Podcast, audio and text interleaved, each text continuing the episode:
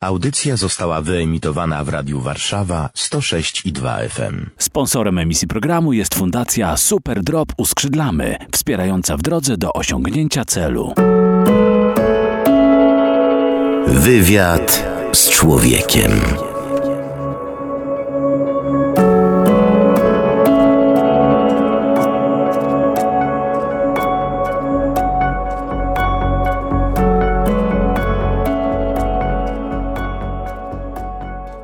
Wełkęska, witam Państwa serdecznie w audycji Wywiad z Człowiekiem.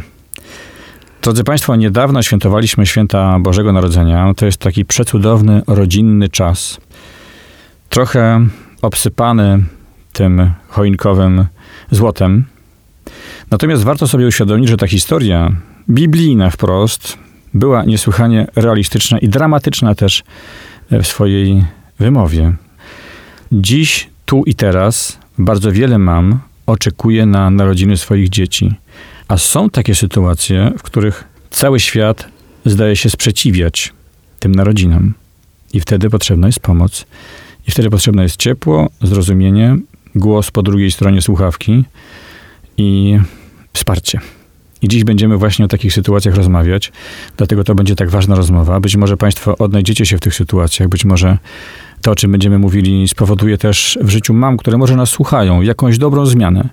A są dzisiaj ze mną panie ze Stowarzyszenia Dwie Kreski, pani Maria Sochoń-Błaszczyk i pani Adriana Denys-Starzec. Witam serdecznie. Dzień, Dzień dobry. dobry. Obydwie panie działają w telefonie zaufania.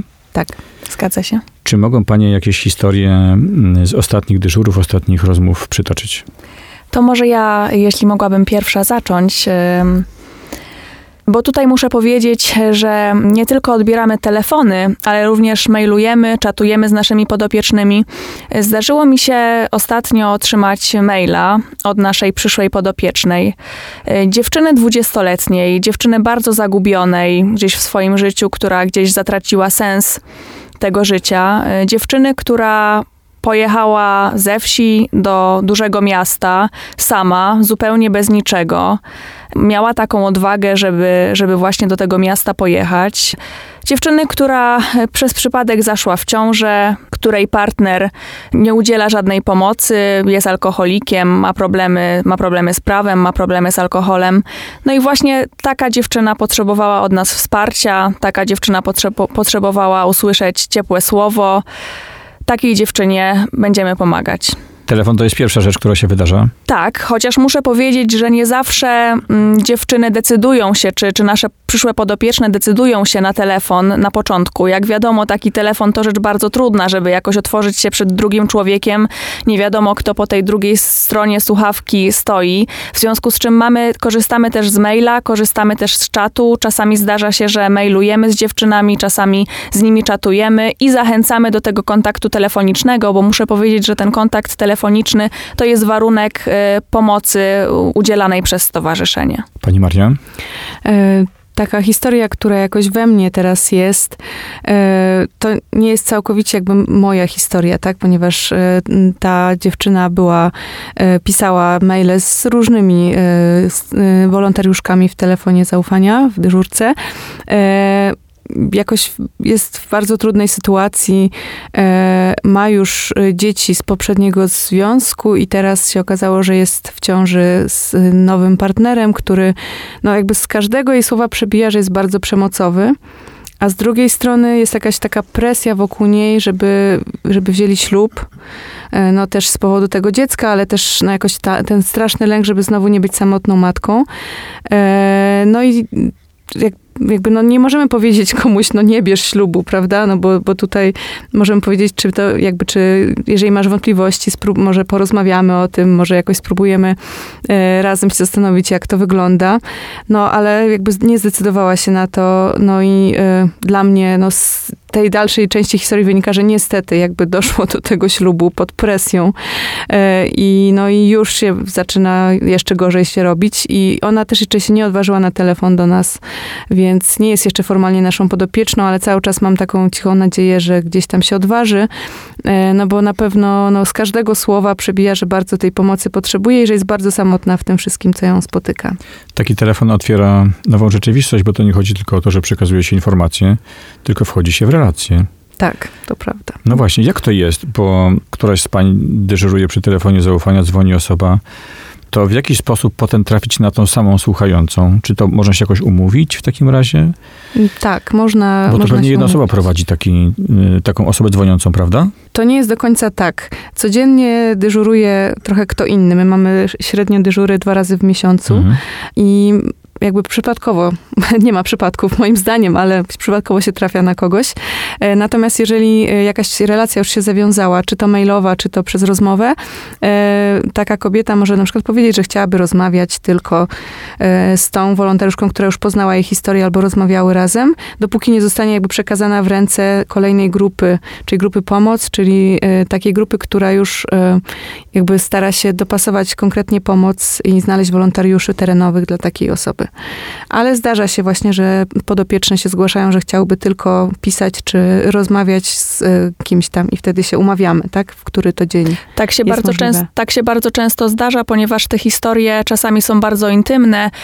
Już samym wielkim tak naprawdę krokiem dla kobiety jest to, żeby w ogóle zgłosić się do telefonu zaufania, żeby zadzwonić, zrobić ten pierwszy krok, w związku z czym to, to jest właśnie te budowanie relacji. One po prostu poprzez rozmowę, my staramy się tak naprawdę być dla tych kobiet jak takie przyjaciółki, które wysłuchają, porozmawiają, uspokoją i właśnie dlatego przez to nawiązywanie relacji czasami łatwiej tym kobietom jest kontaktować się tylko już z konkretną tutaj wolontariuszką. Z czym mamy dzwonią najczęściej? Jakie to są najczęściej sytuacje?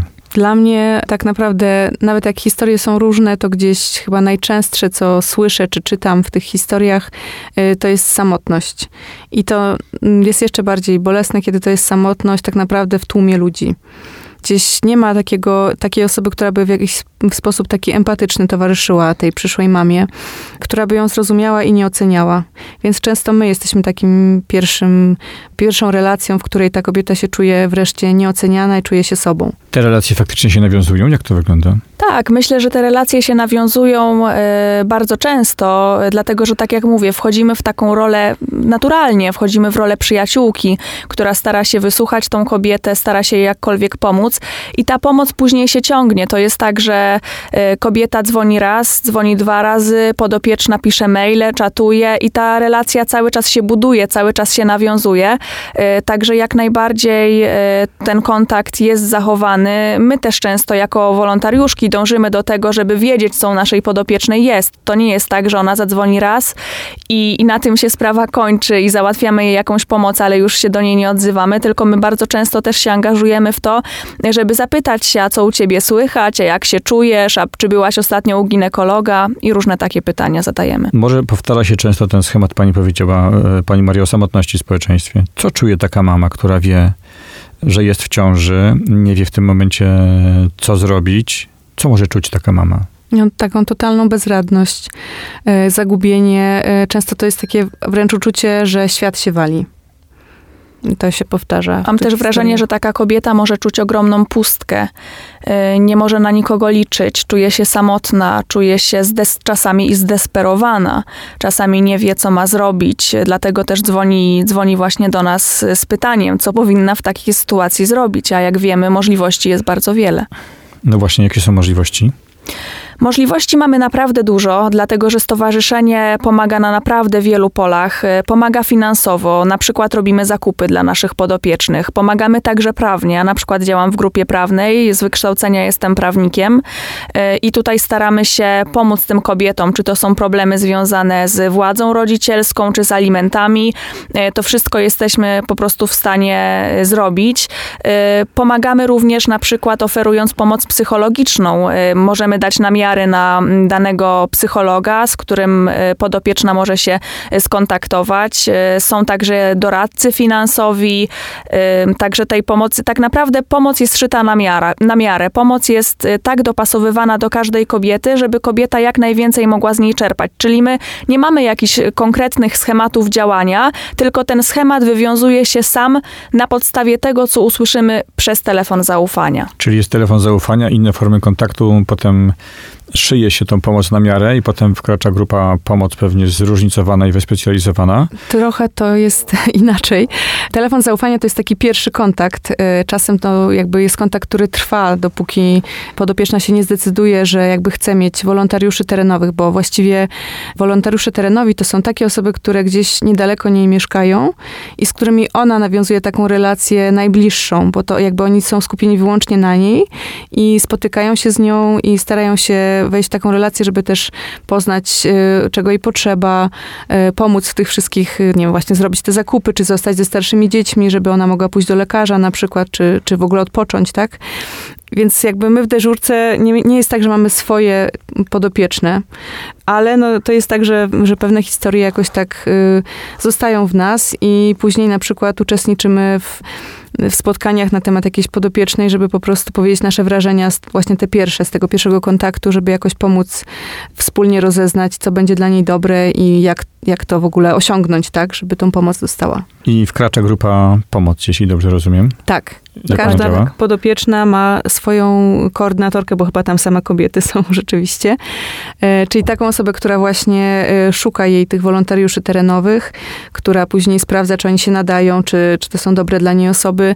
E, też kontaktuje się właśnie z grupą e, prawną, jeżeli potrzeba, czy z grupą poród, w której ja z kolei działam, e, czy na przykład jest potrzeba spotkania z e, położną, czy z dulą, żeby w ogóle porozmawiać o porodzie.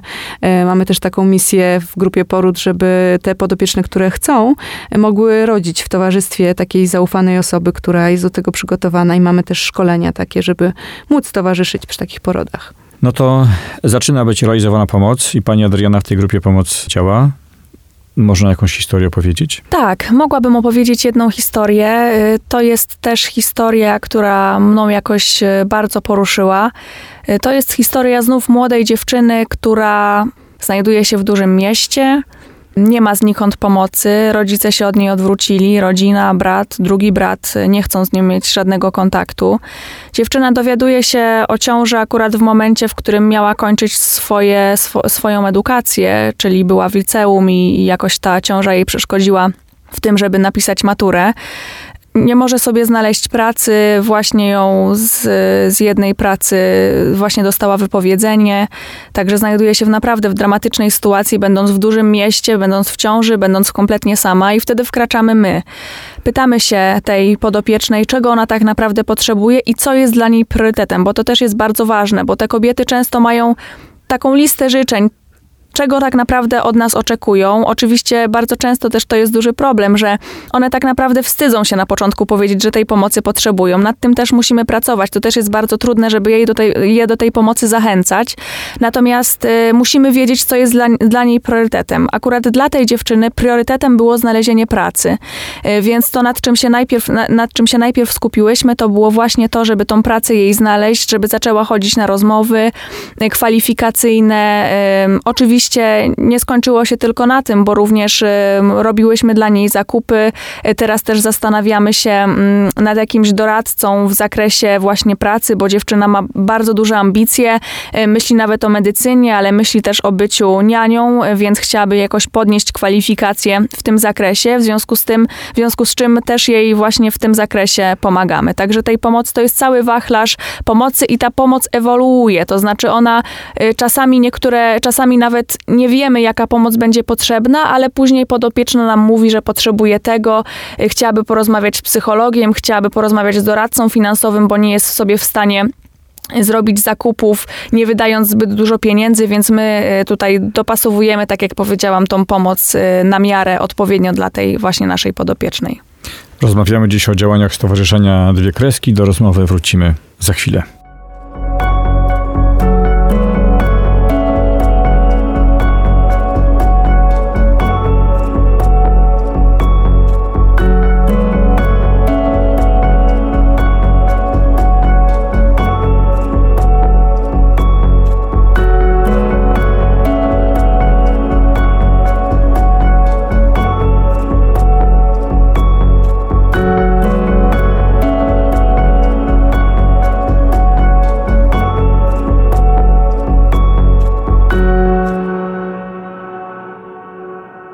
Są ze mną dziś pani Maria Sochoń-Błaszczyk i pani Adriana Denys-Starzec ze Stowarzyszenia Dwie Kreski. Mówimy o tym, jaką osobę ze stowarzyszenia świadczą pomoc mamom, które spodziewają się dzieci, a są w kryzysie pewnego rodzaju. Mówiliśmy już o tym telefonie zaufania. Mama dzwoni, rozpoznaje się, co można dla niej zrobić, jak to było powiedziane, szyje się pomoc na miarę. Tak. Potem są kolejne spotkania, kolejne możliwości, być może podjęcie pracy, rozwiązania prawne. No i nadchodzi czas tego, tego porodu. Pani Mario, pani jest w tej grupie Poród.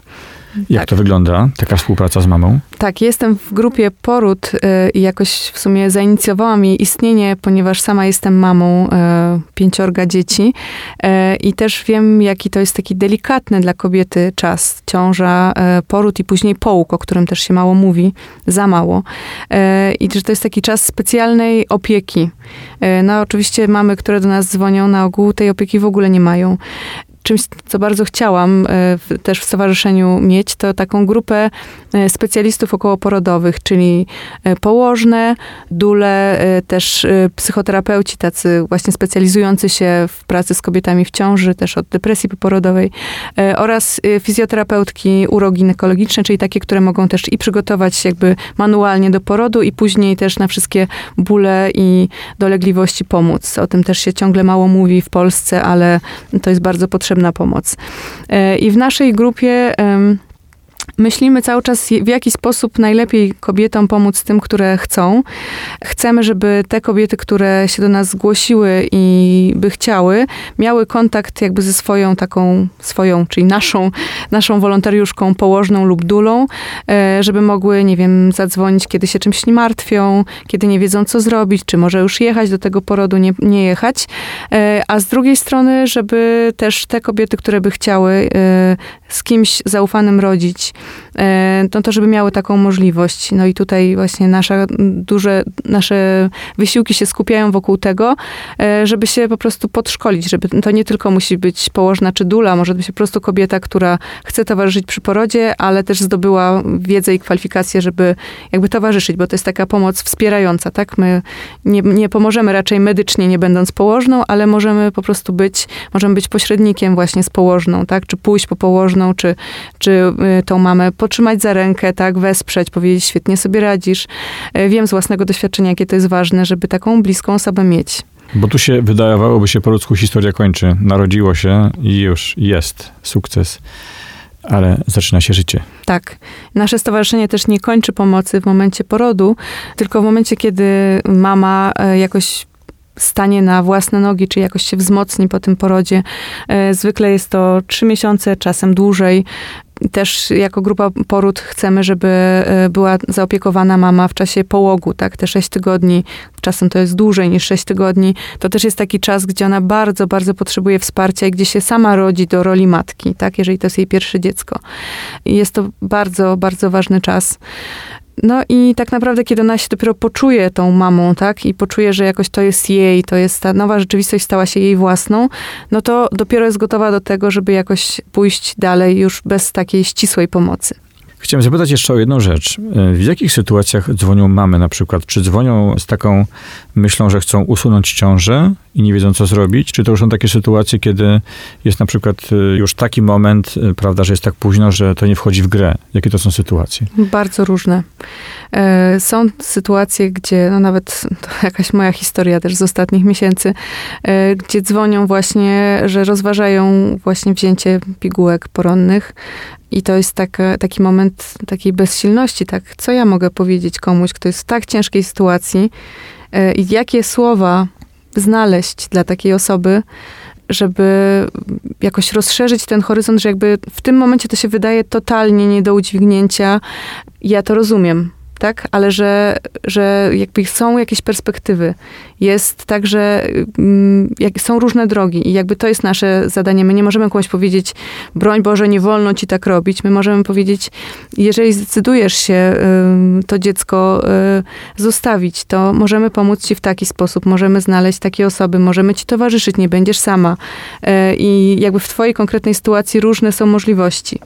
ale jakby wybór i tak podejmie ostatecznie ta osoba, która do nas dzwoni czy pisze. Więc takie sytuacje się zdarzają, a też takie, że już ktoś jest jakby pod koniec ciąży, tak, i, i nie wiem, na przykład chce oddać dziecko do adopcji i też w tym pomagamy. A dzwonią też kobiety, które są po aborcji i szukają pomocy i wsparcia i takim kobietom też pomagamy, albo po poronieniu. To jakby wszystkie takie sytuacje jakby staramy się objąć naszą opieką. Jak często panie dyżurują? Dyżurujemy co do zasady dwa razy w miesiącu. Czemu tak? Tak jakoś wyszło. Wydaje mi się, że jest nas na tyle dużo tych wolontariuszek, że tak się po prostu ładnie dzielimy. Mamy swój kalendarz, w którym zapisujemy, która kiedy może wziąć dany dyżur. Dyżurujemy co do zasady od godziny osiemnastej do dwudziestej trzeciej i w tym czasie nasze przyszłe podopieczne do nas dzwonią, wysyłają maile bądź też kontaktują się z nami poprzez czat. Tak, ale też myślę, że te dwa razy w miesiącu to jest jakby przy naszym życiu, które no jest skomplikowane też. My mamy wiele obowiązków takich swoich, czy domowych, czy zawodowych. To jest taka dla mnie chyba optymalna ilość tych dyżurów w miesiącu, że jakby jestem na bieżąco w miarę w tym, co się dzieje, tak? Kto dzwonił, kto odpisał, kto nie odpisał, a z drugiej strony nie jestem nadmiernie obciążona, bo to jest też bardzo wyczerpująca praca. My też pracujemy w parach, to znaczy mamy swoją taką wolontariuszkę, do której zawsze możemy zadzwonić, powiedzieć na przykład, no dziś to miałam taką rozmowę, że potrzebuję teraz, nie wiem, przerobić to z tobą. A poza tym też raz w miesiącu się spotykamy całą grupą i omawiamy sobie jakieś takie historie, które w nas zostały, które jakoś tam w nas pracują, bo to jest, no tak, obciążająca praca. No właśnie, obciążająca praca, bo chcę o to zapytać, to jest bardzo ważne. Przecież wiadomo, że to nie jest informacja zwyczajna, tylko to jest spotkanie. W związku z tym, czekając na telefon, przygotowując się do tego, no muszą też panie mieć jakieś specjalne nastawienie, bo to dzwoni osoba, która przekazuje przede wszystkim emocje, a pewnie zaraz z tym łączy informacje. Chyba nawet te emocje są ważniejsze. Jak taka rozmowa może przebiegać? Jak one przebiegają? Te rozmowy przebiegają bardzo różnie. Ja mogę ze swojego doświadczenia powiedzieć, że kiedy zaczynałam pracę w stowarzyszeniu, to ta pierwsza rozmowa była dla mnie strasznie stresującym momentem, y, dlatego że y, po drugiej słuchawce są zupełnie różne osoby. Y, nie wiemy, jak one zareagują. Y, one też, tak jak wcześniej wspominałam, y, nie są pewne, czy powinny dzwonić, czy nie dzwonić. Y, y, boją się naszej reakcji, naszej oceny, chociaż tak jak wspominałam, my w stowarzyszeniu absolutnie tych kobiet nie oceniamy, tylko my pomagamy.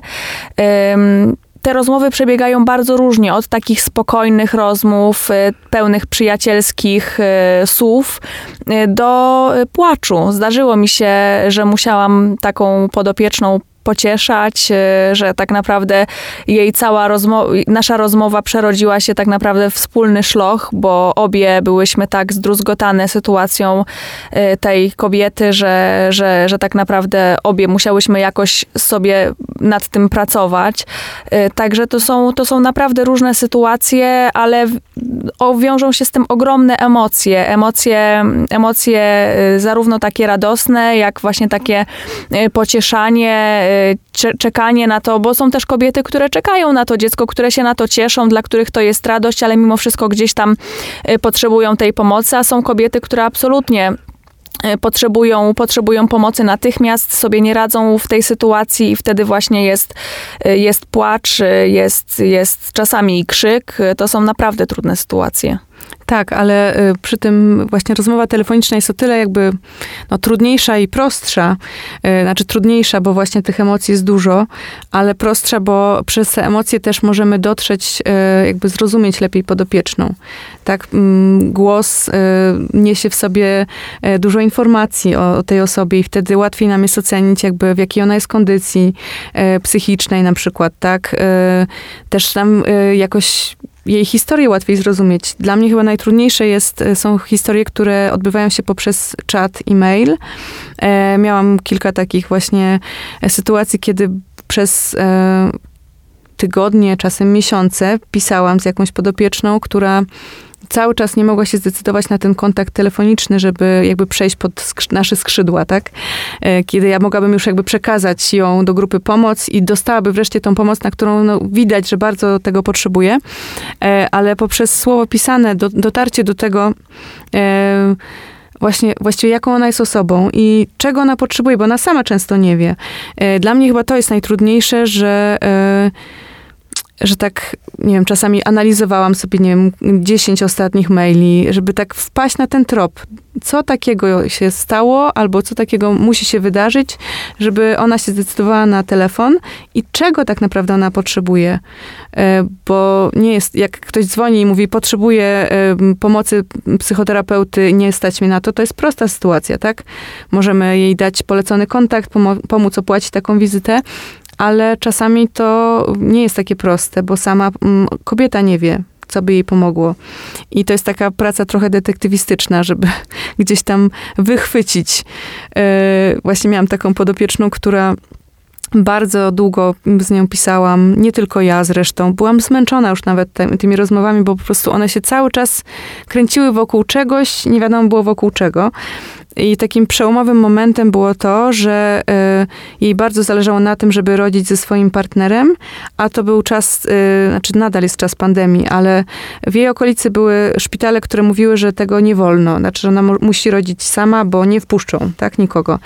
I przełomem było to, że znalazłam jej taki szpital, w którym ona może rodzić z partnerem i jakby to sprawiło, że ona się zdecydowała zadzwonić i przeszła pod naszą opiekę i na samą końcówkę ciąży i po porodzie, ale jakby no, to jest historia trochę z happy endem, tak, bo, bo ona też nie wiedziała, czy to dziecko zostanie z nią, czy nie i ostatecznie zdecydowała się, że, że będzie się zajmować tym dzieckiem i się zajmuje. Ja też, jeżeli mogłabym coś od siebie dodać, to też warto się zastanowić nad tym, że nie każda historia kończy się happy endem i to też myślę, że jest dla nas bardzo trudne.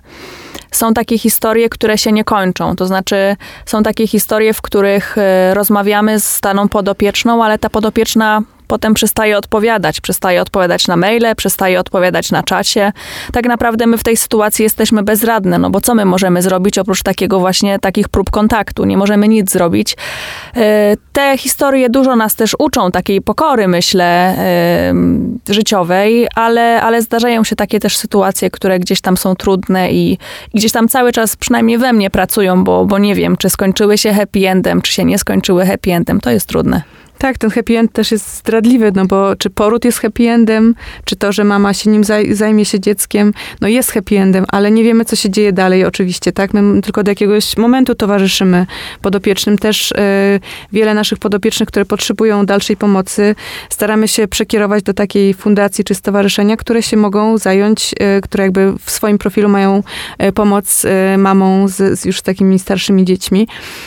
No i to robimy, jeżeli jest potrzeba, no ale my też tylko na jakimś odcinku, tak, staramy się ją wzmocnić te, w tym czasie takim bardzo kruchym, jakim jest ciąża, poród, połóg i te pierwsze miesiące bycia mamą, ale no nie wiemy, co jest dalej.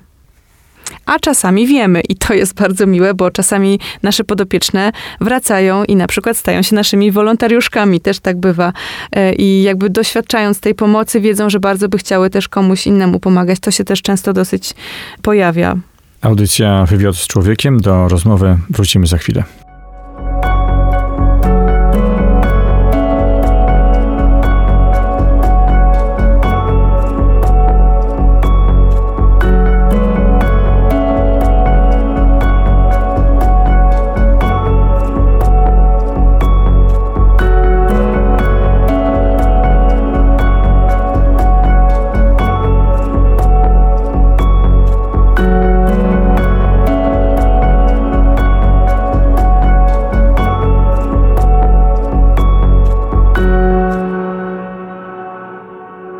Rozmawiamy dziś o tym, jak mamy, które oczekują na narodziny swoich dzieci, otrzymują pomoc przez osoby ze Stowarzyszenia Dwie Kreski. A są ze mną dziś pani Maria Sochoń-Błaszczyk i pani Adriana Denys-Starzec ze stowarzyszenia. Jeszcze chwilę pomówmy o tym, choć trochę tego tematu dotknęliśmy, ale pogłębmy go znacznie. Z czym mama zostaje sama, z czym się mierzy, jak wewnętrznie zmienia się, jeżeli otrzymuje pomoc. Bo czasem to po prostu jest ogromna chmura lęku bez kształtu, która mówi, która coś podpowiada. A kiedy chmura się rozprasza, nabiera, nabiera rzeczywistość kształtu, być może wszystko zaczyna wyglądać inaczej. Pewnie tak też działa stowarzyszenie. Pani Mario, jako mama piątki dzieci, z czym mama zostaje sama w takiej sytuacji? Mm. Co jest najtrudniejszego? Ja może zacznę od takiej sytuacji, można powiedzieć, książkowej, jakiej byśmy chcieli, tak? Kiedy jest mama, która ma wspierającego partnera czy męża, nie wiem, planują dziecko, dziecko się pojawia. I nawet wtedy bardzo często jest tak, że... że pojawia się na przykład ogromny lęk. Odżywają jakieś historie z przyszłości, nie wiem, lęku jej matki, jej babci, tak? Na, nasze przodkinie miały naprawdę ciężkie życie i też poród y, często oznaczał dla nich nawet śmierć czy chorobę, tak? Więc to wszystko w nas pracuje.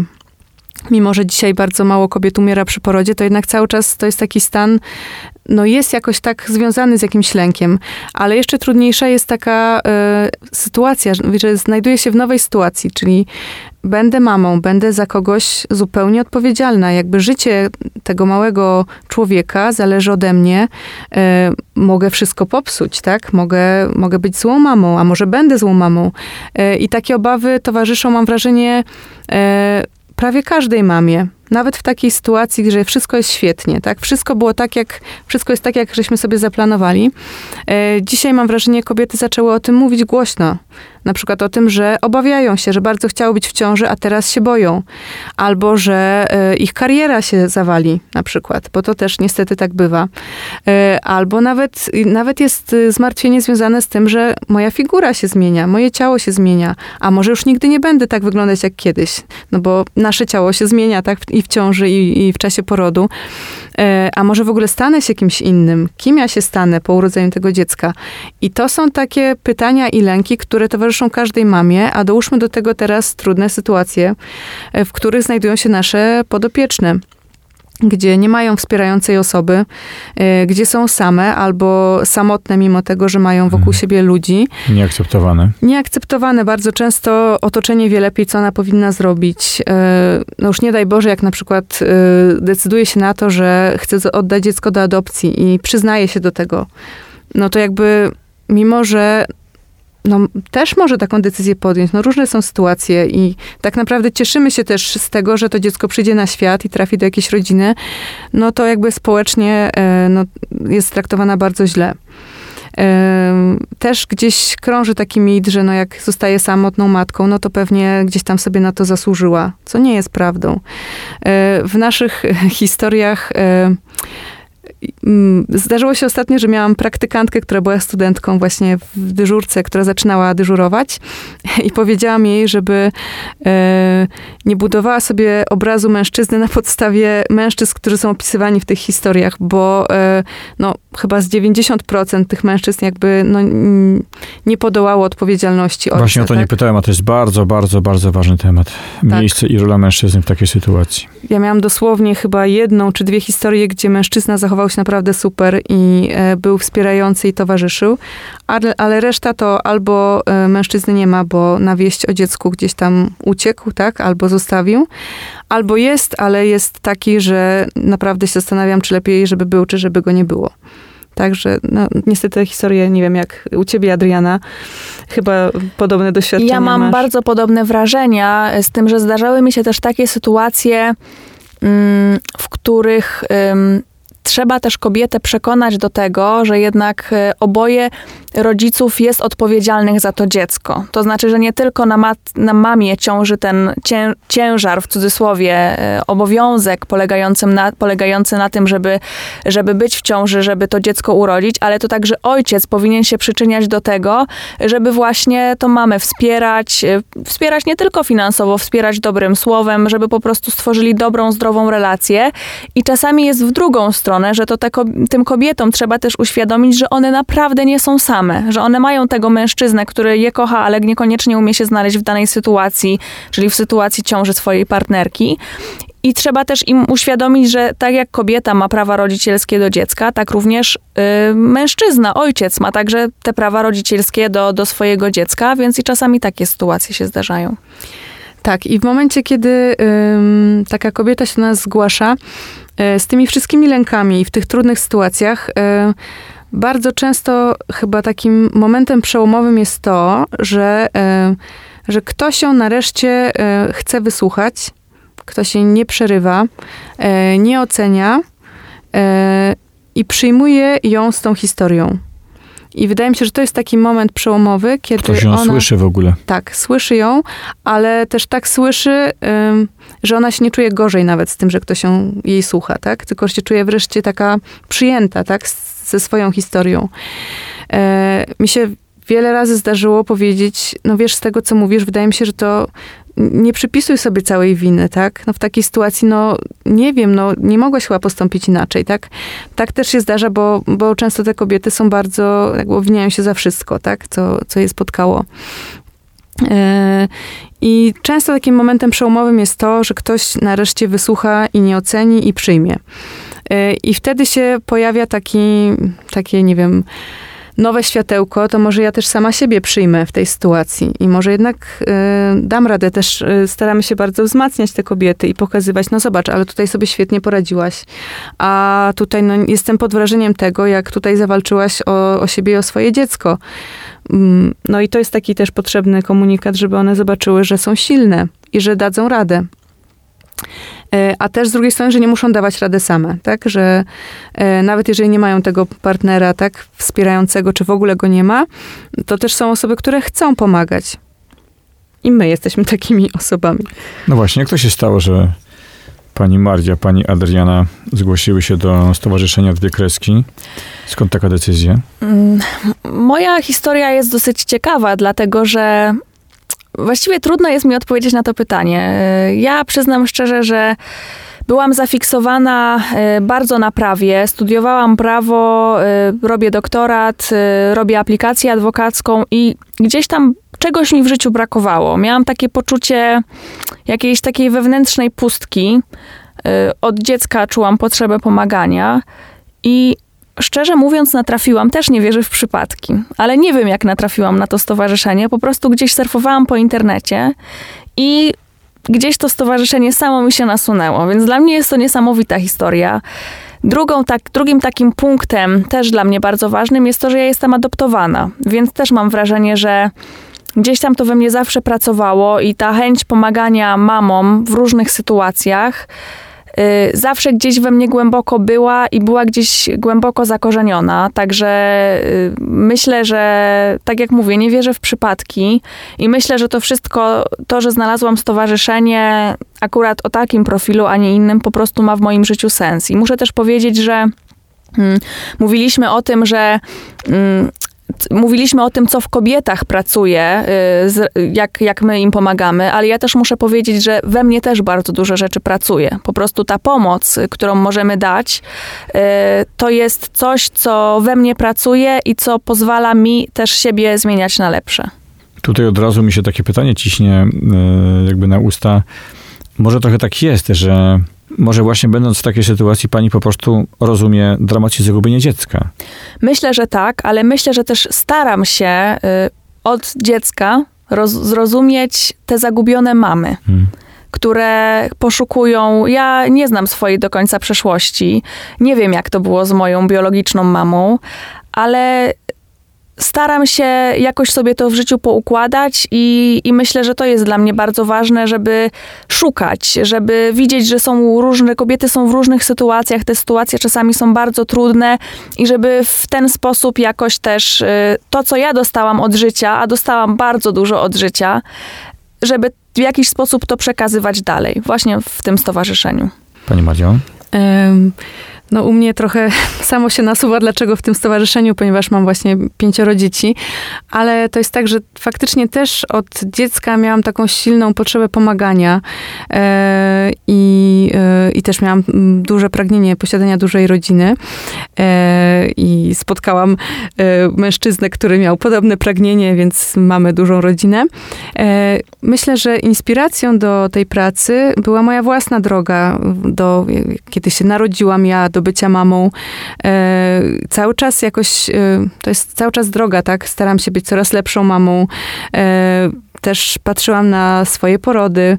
E, słuchałam historii porodowych moich, e, mojej mamy, jej sióstr i kobiet z tamtego pokolenia. Słyszę, że to są traumy bardzo często. E, Patrzę sobie na, na swoje właśnie te momenty, kiedy dziecko się rodzi, e, kiedy to jakoś poszło dobrze, e, od czego to zależało. E, No i, i widzę, jak bardzo taka mama potrzebuje, nawet w najlepszej sytuacji życiowej, potrzebuje dużo takiej wyrozumiałej czułości. Bo u nas trochę jest tak w Polsce, że wszyscy wiedzą lepiej, jak powinniśmy wychować nasze dziecko i bardzo często spotykałam się z tym, że nie wiem, moje dziecko jest za lekko ubrane, je nie to, co trzeba, albo pije, albo w ogóle powinno się w ogóle inaczej zachowywać. I to mówił ktoś, kto mnie nie znał, ani mojego dziecka, a jednak to takie zaufanie, że mama wie, tak, y, y, co jest dobre dla jej dziecka, bo je najlepiej zna i mama, i tata. Y, więc jakby sytuacja mamy jest trudna, bo trochę wszyscy ją oceniają. Y, i, I chciałam też inne mamy wspierać w y, ich drogach. Y, starałam się to robić trochę na własną rękę, y, przez jakąś, jakiś dom samotnej matki. Tam zupełnie się to nie udało. Też uczestniczyłam w trzech porodach jako taka właśnie wolontariuszka i zobaczyłam, jakie to jest ważne, że, że taka osoba zaufana była przy tym porodzie. I wtedy też właśnie przypadkiem jechałam na randkę z moim mężem i na Facebooku wyświetliła mi się właśnie ogłoszenie, że poszukują wolontariuszy do telefonu zaufania. I poszłam na szkolenie i wreszcie tak się odnalazłam w takim gronie osób, które myślą podobnie, tak, które nie oceniają kobiety. Tak, wiedzą, że kobieta jest w różnej sytuacji. Nie wiem, jak ja bym się zachowała w jej sytuacji, więc nigdy nie mam takiej pokusy, żeby ją oceniać, bo może bym jeszcze gorzej zrobiła, tak, czy wybrała. I że inni myślą tak samo, że po prostu skupiałam się na pomocy i na tej konkretnej kobiecie, a nie na tym, że ona, nie wiem, powinna była zrobić inaczej albo powinna w przyszłości zrobić coś inaczej. Myślenie o kobietach w ciąży w Polsce się trochę zmienia, mi się wydaje, na dobre. Dużo nam jeszcze zostało, prawda? Tak, do tego zdecydowanie lepszego. Tak, został zwyczaj na przykład głaskania mam po brzuchach. Czy ona sobie tego życzy, czy nie. No, bardzo wiele kobiet sobie po prostu nie życzy. I też taki temat, czy ktoś ma dzieci, nie ma, ile powinien mieć, jako taki temat... To jest bardzo intymny temat, tak? A zdarzają się pytania od osób mało znajomych, no a dlaczego tam jeszcze czekacie z dzieckiem? I nie wiemy, tak? Każda historia jest inna, może ktoś się stara już latami, a takie pytanie go bardzo boli. No ale po pierwsze, po pierwsze to w ogóle nie jest nasza sprawa, tak? Musimy być w bardzo bliskiej relacji, żeby takie pytanie zadać. To nie jest temat publiczny, tak?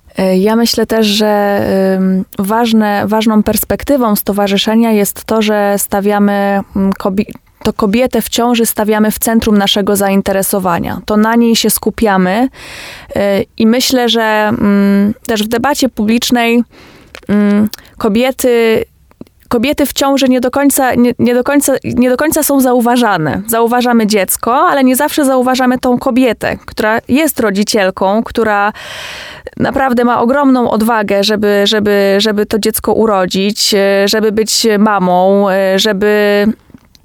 to dziecko wychować. Także wydaje mi się, że przyjęcie takiej perspektywy właśnie mamy y, pozwala zobaczyć szereg nowych perspektyw i pomaga jakoś wczuć się właśnie w to, co ta mama może czuć, co może odczuwać, jakie wiążą się emocje z byciem w ciąży. Myślę, że to jest bardzo ważne.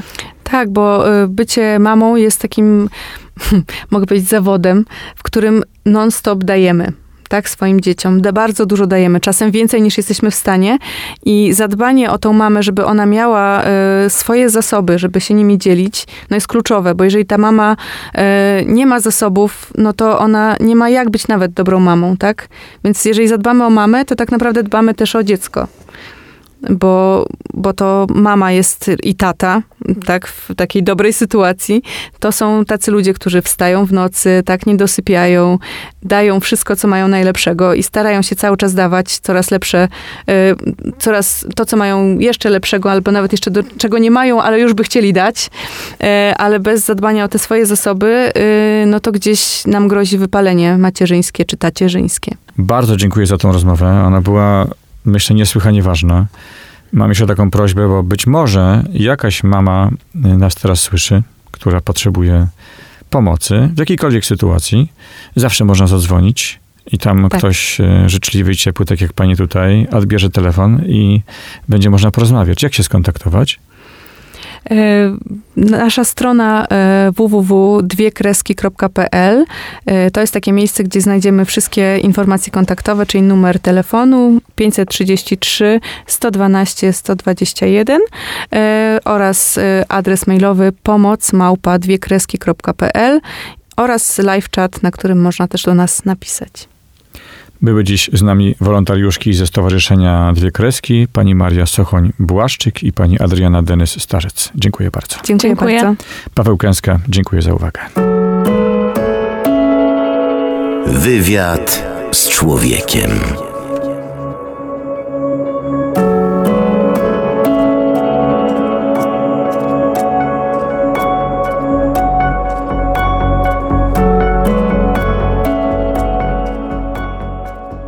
Sponsorem emisji programu była Fundacja Super Drop Uskrzydlamy, w w w kropka uskrzydlamy kropka org, fundacja z empatią.